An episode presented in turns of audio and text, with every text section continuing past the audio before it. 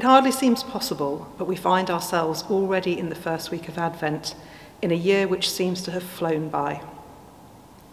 It's the time when our lectionary readings centre around the prophet Isaiah from the Hebrew Bible. Prophecy isn't a word we use much in everyday speech these days, but prophets were and are of prime importance in understand- the understanding of Israel's history and indeed our own as Christians. Prophets were not fortune tellers predicting the future as a horoscope might claim to do. Instead, they were commentators on the present and the past, and often the future. For the prophets, the three were inextricably linked. They were intermediaries between God and humankind, usually operating in an urban context in cities. And they were often unpopular because they pointed to uncomfortable truths at pivotal times of political and social turmoil. Whilst the prophets may have been harsh critics of the ways in which humans have fallen short of God's commandments, an important strand in prophetic literature is a message of hope. And this is why we hear those readings from Isaiah in Advent. Hope runs through this prophetic book with a clear message that God has an overarching plan of salvation, which is not just for Israel, but has cosmic implications for the whole world. It points to the new kingdom of justice and peace in the end times, where the wolf shall live with the lamb, and the leopard shall lie down with the kid, the calf and the lion and the fatling together, and a little child shall lead them. We wait in expectant hope for those end times, when all will be gathered up in Christ. Our next hymn speaks for that hoped for second coming.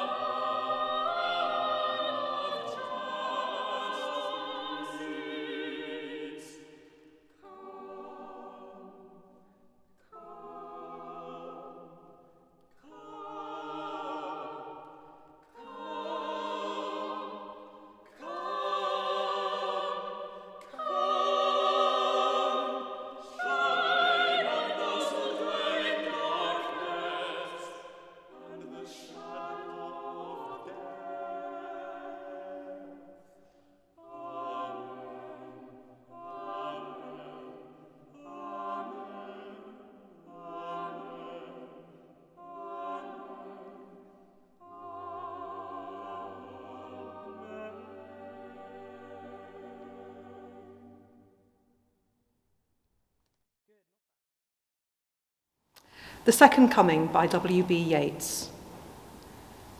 Turning and turning in the widening gyre, the falcon cannot hear the falconer. Things fall apart. The centre cannot hold. Mere anarchy is loosed upon the world. The blood dimmed tide is loosed. And everywhere the ceremony, ceremony of innocence is drowned. The best lack all conviction, while the worst are full of passionate intensity. Surely some revelation is at hand. Surely the second coming is at hand. The second coming. Hardly are those words out when a vast image out of Spiritus Mundi troubles my sight. Somewhere in the sands of the desert, a shape with lion body and the head of a man. A gaze, blank and pitiless as the sun, is moving its slow thighs while all about it reel shadows of the indignant desert birds. The darkness drops again. But now I know that twenty centuries of stony sleep were vexed to nightmare by a rocking cradle. And what rough beast, its hour come round at last, slouches towards Bethlehem to be born? Our next piece of music speaks of the light that is coming into a dark world.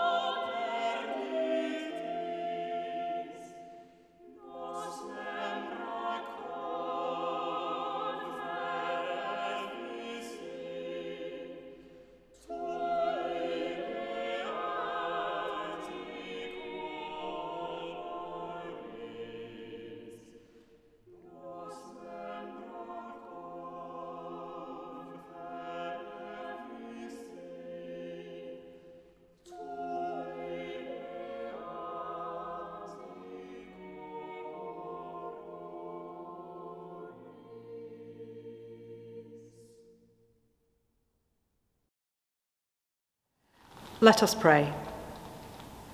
Ever present God, source of all love, hope, and life, God with us and God still to come, we lift to you all who are waiting today. We rejoice with all those who are joyfully expectant of change, and mourn with all those for whom it seems distant. God with us and God still to come very present help in trouble, delay, and pain. May your love and mercy be close for all who wait for you and all who simply wait. Amen.